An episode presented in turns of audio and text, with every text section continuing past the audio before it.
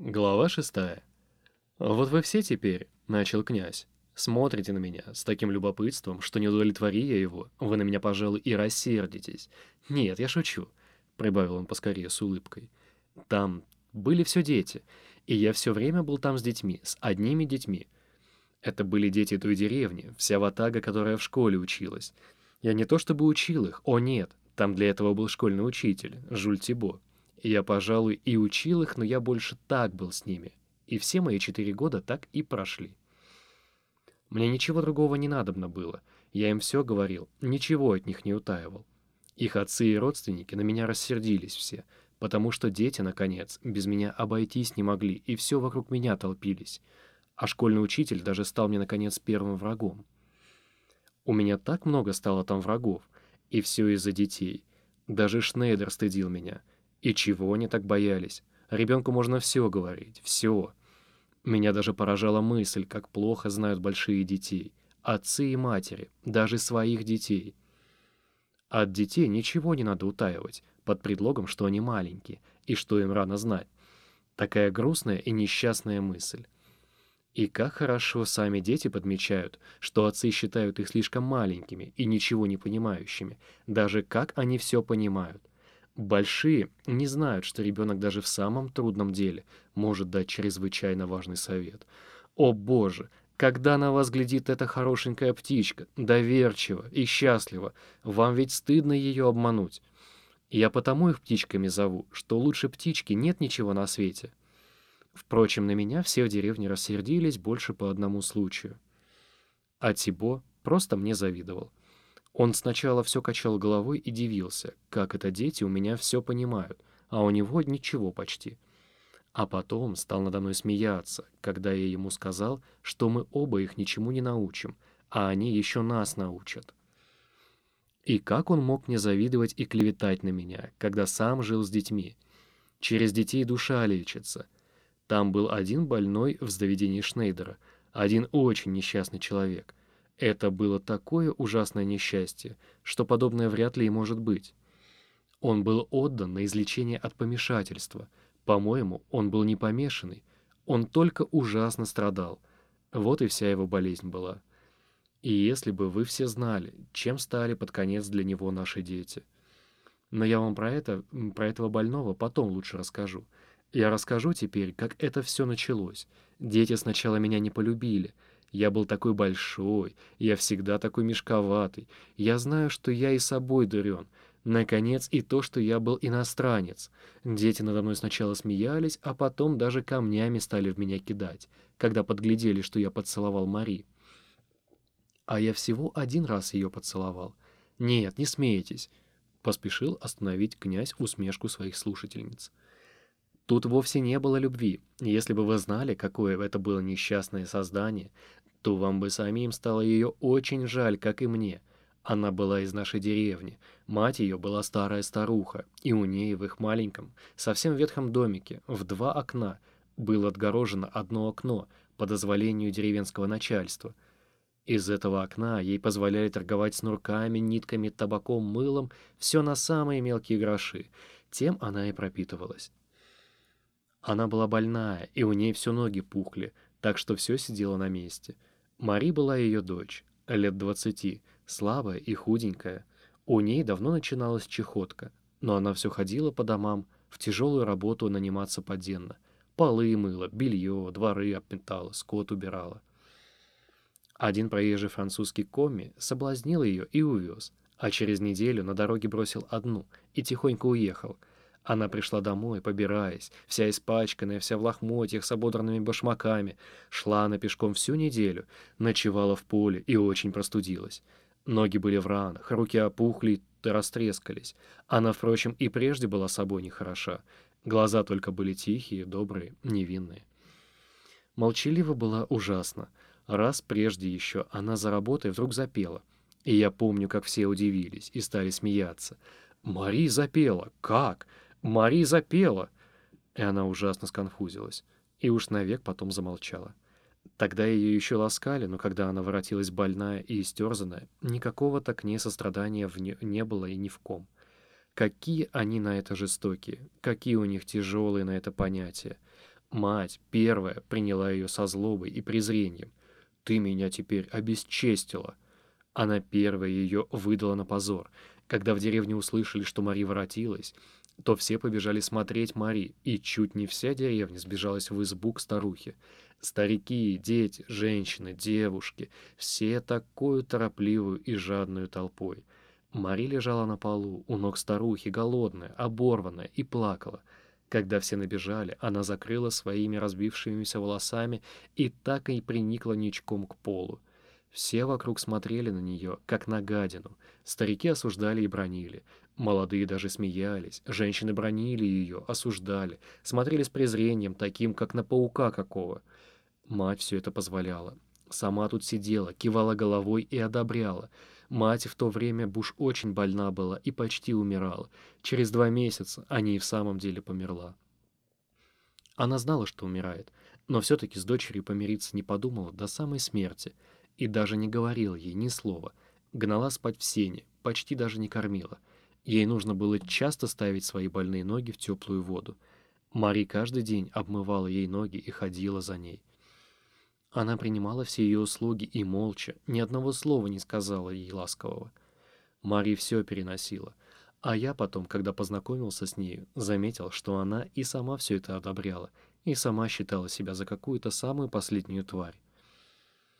Когда старуха слегла совсем, то за ней пришли ухаживать деревенские старухи, по очереди, так там устроено. Тогда Мари совсем уж перестали кормить, а в деревне все ее гнали, и никто даже ей работы не хотел дать, как прежде. Все точно плевали на нее, а мужчины даже за женщины перестали ее считать, все такие скверности ей говорили. Иногда очень редко, когда пьяные напивались в воскресенье, для смеху бросали ей гроши, так, прямо в землю. Марью молча поднимала. Она уже тогда начала кашлять кровью. Наконец ее отрепья стали совсем уж лохмотьями, так что стыдно было показаться на деревне. Ходила она с самого возвращения босая. Вот тут-то, особенно дети, все ее ватагой, их было человек 40, слишком школьников, стали дразнить ее и даже грязью в нее кидали. Она попросилась к пастуху, чтобы пустил ее коров стеречь. Но пастух прогнал. Тогда она сама, без позволения, стала со стадом уходить на целый день из дому, так как она очень много пользы приносила пастуху, и он заметил это, то уж и не прогонял ее. И иногда даже ей останки своего обеда давал, сыру и хлеба. Он это за великую милость со своей стороны почитал. Когда же мать померла, то пастор в церкви не постыдился всенародно опозорить Мари. Мари стояла за гробом, как была в своих лохмотьях, и плакала. Сошлось много народу смотреть, как она будет плакать и за гробом идти. Тогда пастор, он еще был молодой человек, и вся его амбиция была сделаться большим проповедником, обратился ко всем и указал на Мари. Вот кто была причина смерти этой почетной женщины. И неправда, потому что та уже 2 года была больна. Вот она стоит перед вами и не смеет взглянуть, потому что она отмечена перстом Божьим. Вот она босая и в лохмотьях. Пример тем, которые теряют добродетель. Кто же она? Это дочь ее. И все в этом роде. И представьте, эта низость почти всем им понравилась. Но тут вышла особенная история. Тут вступились дети, потому что это время дети были уже все на моей стороне и стали любить Мари. Это вот как вышло. Мне захотелось что-нибудь сделать Мари. Ой, ей очень надо было денег дать, но денег там у меня никогда не было ни копейки. У меня была маленькая бриллиантовая булавка, и я ее продал одному перекупщику. Он по деревням ездил и старым платьем торговал. Он мне дал 8 франков, а она стоила верных 40. Я долго старался встретить Мари одну. Наконец мы встретились за деревней, у изгороди на боковой тропинке в гору, за деревом. Тут я ей дал 8 франков и сказал, чтобы она берегла, потому что у меня больше уж не будет. А потом поцеловал ее и сказал, чтобы она не думала, что у меня какое-нибудь нехорошее намерение. И целую ее я не потому, что люблю, а потому, что мне ее очень жаль, и что я с самого начала ей нисколько за виноватую не посчитал, а только за несчастную. Мне очень хотелось тут же и утешить, и уверить ее, что она не должна себя такой низкой считать пред всеми, но она, кажется, не поняла. Я это сейчас заметила, хотя она все время почти молчала и стояла передо мной, потупив глаза и ужасно стыдясь. Когда я кончил, она мне руку поцеловала, и я тотчас же взял ее руку и хотел поцеловать, но она поскорее отдернула. Вдруг в это время нас поглядели дети, целая толпа. Я потом узнал, что они давно за мной подсматривали. Они начали свистать, хлопать в ладоши и смеяться, а Мари бросилась бежать. Я хотел было говорить, но они в меня стали камнями кидать. В тот же день все узнали, вся деревня, все обрушилось опять на Мари. Ее стали еще пуще не любить. Я слыхал даже, что ее хотели присудить к наказанию, но, слава богу, прошло так. Зато уж дети ей проходу не стали давать. Дразнили пуще прежнего, грязью кидались, гонят ее, она бежит от них, со своей слабой грудью задохнется, они за ней кричат, бронятся. Один раз я даже бросился с ними драться. Потом я стал говорить ими. Говорил каждый день, когда только мог. Они иногда останавливались и слушали, хотя все еще бронились. Я им рассказал, какая Мари несчастная. Скоро они перестали браниться и стали отходить молча. Мало-помалу мы стали разговаривать. Я от них ничего не таил, я им все рассказал. Они очень любопытно слушали и скоро стали жалеть Мари. Местные, встречаясь с нею, стали ласково с нею здороваться. Там в обычае встретить друг друга, знакомые или нет, кланяться и говорить «Здравствуйте». Воображаю, как Мари удивлялась. Однажды две девочки достали кушанье и снесли к ней, отдали, пришли и мне сказали. Они говорили, что Мари расплакалась, и что они теперь ее очень любят. Скоро и все стали любить ее. Вместе с тем и меня вдруг стали любить. Они стали приходить ко мне, и все просили, чтобы я им рассказывал. Мне кажется, что я хорошо рассказывал, потому что они очень любили меня слушать. А впоследствии я и учился, и читал все только для того, чтобы им потом рассказывать. И все 3 года потом им рассказывал. А когда потом все меня обвиняли, Шнейдер тоже, зачем я с ними говорю, как с большими, и ничего от них не скрываю, то я им отвечал, что лгать им стыдно, что они и без того все знают, как не тая от них, и узнают, пожалуй, скверно, а от меня не скверно узнают. Стоило только всякому вспомнить, как сам был ребенком. Они не согласны были. Я поцеловал Мари еще за 2 недели до того, как ее мать умерла. Когда же пастор проповедь говорил, то все дети были уже на моей стороне.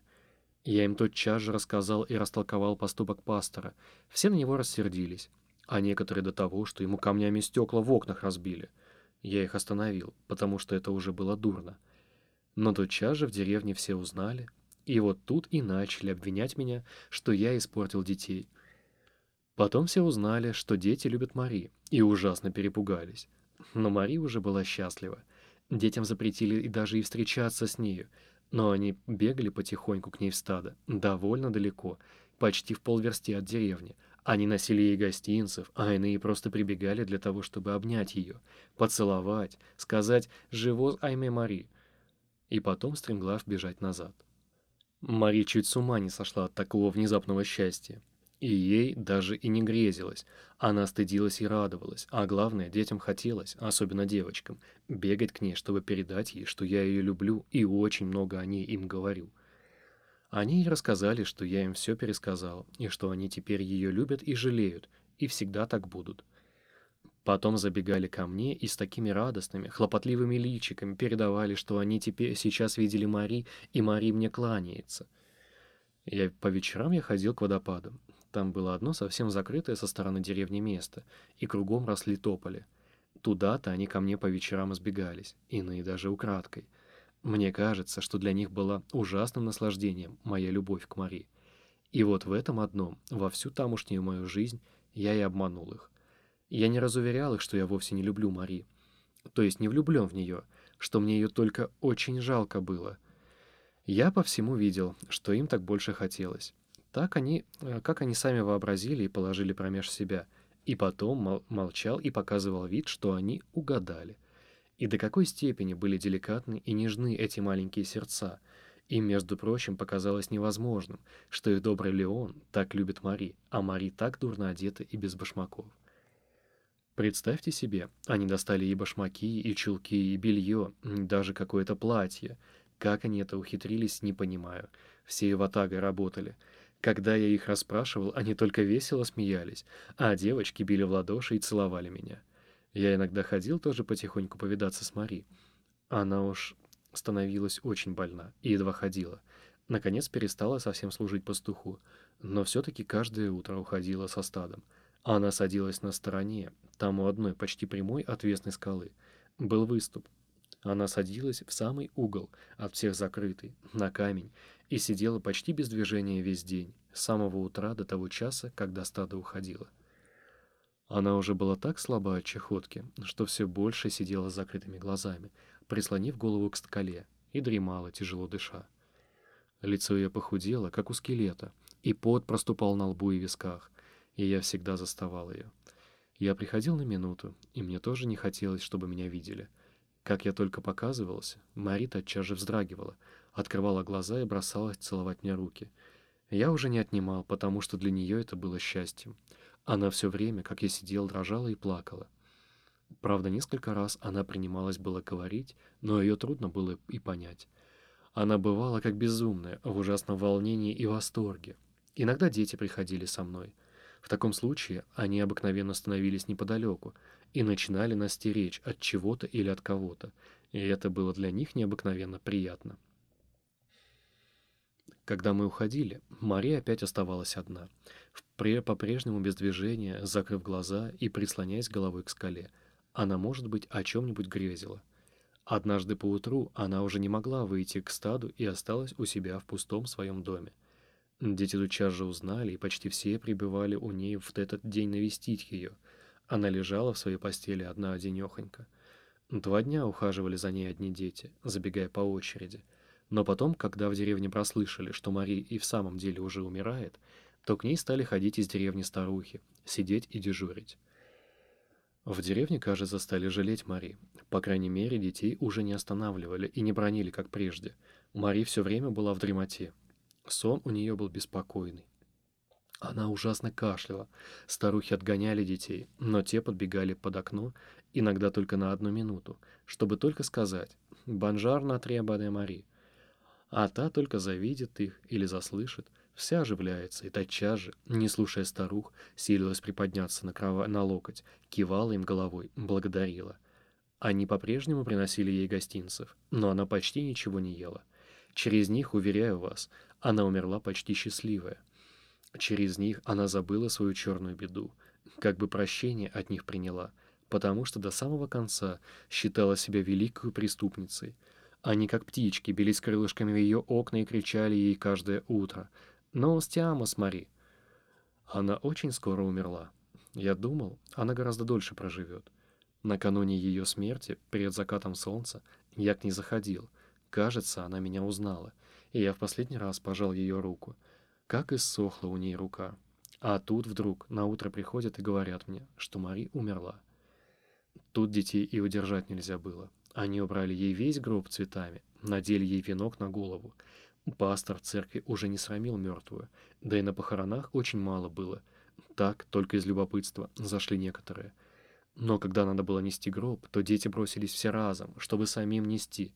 Так как они не могли снести, то помогали, все бежали за гробом и все плакали. С тех пор могилка Мари постоянно почиталась с детьми. Они убирали ее каждый год цветами, обсадили кругом розами. Но с этих похорон и началось на меня главное гонение всей деревни — из-за детей. Главные зачинщики были пастор и школьный учитель. Детям решительно запретили даже встречаться со мной, а Шнейдер обязался даже смотреть за этим. Но мы все-таки видались, издалека объяснялись знаками. Они присылали мне свои маленькие записочки. Впоследствии все это уладилось, но тогда было очень хорошо. Я даже еще ближе сошелся с детьми через это гонение. В последний год я даже почти помирился с Тибо и пастором. А Шнейдер много мне говорил и спорил со мной о моей вредной системе с детьми. Какая у меня система? Наконец Шнейдер мне высказал одну очень странную свою мысль. Это уж было перед самым моим отъездом. Он сказал мне, что он вполне убедился, что я сам совершенный ребенок. То есть вполне ребенок, что я только ростом и лицом похож на взрослого, но что развитием, душой, характером и, может быть, даже умом я не взрослый, и так и останусь, хотя бы я до 60 лет прожил». Я очень смеялся. Он, конечно, не прав, потому что какой же я маленький. Но одно только правда. Я и в самом деле не люблю быть со взрослыми, с людьми, с большими. И это я давно заметил. Не люблю, потому что не умею. Что бы они ни говорили со мной, как бы добры ко мне не были, все-таки с ними мне всегда почему-то тяжело. И я ужасно рад, что когда могу уйти поскорее к товарищам. А товарищи мои были всегда дети. Но не потому, что я сам был ребенок, а потому что меня просто тянуло к детям. Когда я, еще в начале моего жития в деревне, вот когда я стал уходить, тосковать один в горы, тогда я, бродя один, стал встречать иногда, особенно в полдень, когда выпускали со школы всю эту ватагу, шумную, бегущую с их мешочками и грифельными досками, с криком, со смехом, с играми, то вся душа моя начинала вдруг стремиться к ним. Не знаю, но я стал ощущать какое-то чрезвычайно сильное и счастливое ощущение при каждой встрече с ними. Я останавливался и смеялся от счастья, глядя на их маленькие, мелькающие и вечно бегущие ножки, на мальчиков и девочек, бегущих вместе, на смех и слезы, потому что многие уже успевали подраться, расплакаться, опять помириться и поиграть, пока вместо школы до дома добегали. И я забывал тогда всю мою тоску. Потом же, во все эти 3 года, я и понять не мог, как тоскуют и зачем тоскуют люди. Вся судьба моя пошла на них. Я никогда не рассчитывал покидать деревню, и на ум мне не приходило, что я поеду когда-нибудь сюда, в Россию. Мне казалось, что я все буду там, но я, наконец, увидел, что Шнейдеру нельзя же было содержать меня. А тут подвернулось дело до того, кажется, важное, что Шнейдер сам заторопил меня ехать и за меня отвечал сюда. Я вот посмотрю, что это такое, и с кем-нибудь посоветуюсь. Может быть, моя участь совсем переменится, но это все не то и не главное. Главное в том, что уж переменилась вся моя жизнь. Я там многое оставил, слишком много, все исчезло. Я сидел в вагоне и думал, теперь я к людям еду. Я, может быть, ничего не знаю, но наступила новая жизнь. Я положил исполнить свое дело честно и твердо. С людьми мне будет, может быть, и скучно, и тяжело. На первый случай я положил быть со всеми вежливым и откровенным. Больше меня ведь никто не требует. Может быть, и здесь меня сочтут за ребенка. Так пусть. Меня тоже за идиота считают все почему-то. Я действительно был так болен когда-то, что тогда и похож был на идиота. Но какой же я идиот теперь, когда я сам понимаю, что меня считают за идиота? Я вхожу и думаю, вот меня считают за идиота, а я все-таки умный, а они не догадываются. У меня часто эта мысль, когда я в Берлине получил оттуда несколько маленьких писем, которые они успели уже мне написать, то тут только я и понял, как их любил. Очень тяжело получить первое письмо. Как они тосковали, провожая меня. Еще за месяц начали провожать. Леон сьенва пур тужерус. Мы каждый вечер собирались по-прежнему у водопада и все говорили о том, как мы расстанемся. Иногда бывало так же весело, как и прежде. Только расходясь на ночь, они стали крепко и горячо обнимать меня. Ничего не было прежде. Иные забегали ко мне потихоньку от всех, по одному, только для того, чтобы обнять и поцеловать меня наедине. Не при всех. Когда я уже отправился в дорогу, всею гурьбой провожали меня до станции. Станция железной дороги была примерно от нашей деревни в версте. Они удерживались, чтобы не плакать, но многие не могли и плакали в голос, особенно девочки. Мы спешили, чтобы не опоздать, но иной вдруг из толпы бросался ко мне среди дороги, обнимал меня своими маленькими ручонками и целовал. Только для того и останавливал всю толпу. А мы хоть и спешили, но все останавливались и ждали, пока он простится. Когда я сел в вагон, и вагон тронулся, они все мне прокричали «Ура!» и долго стояли на месте, пока совсем не ушел вагон. Я тоже смотрел.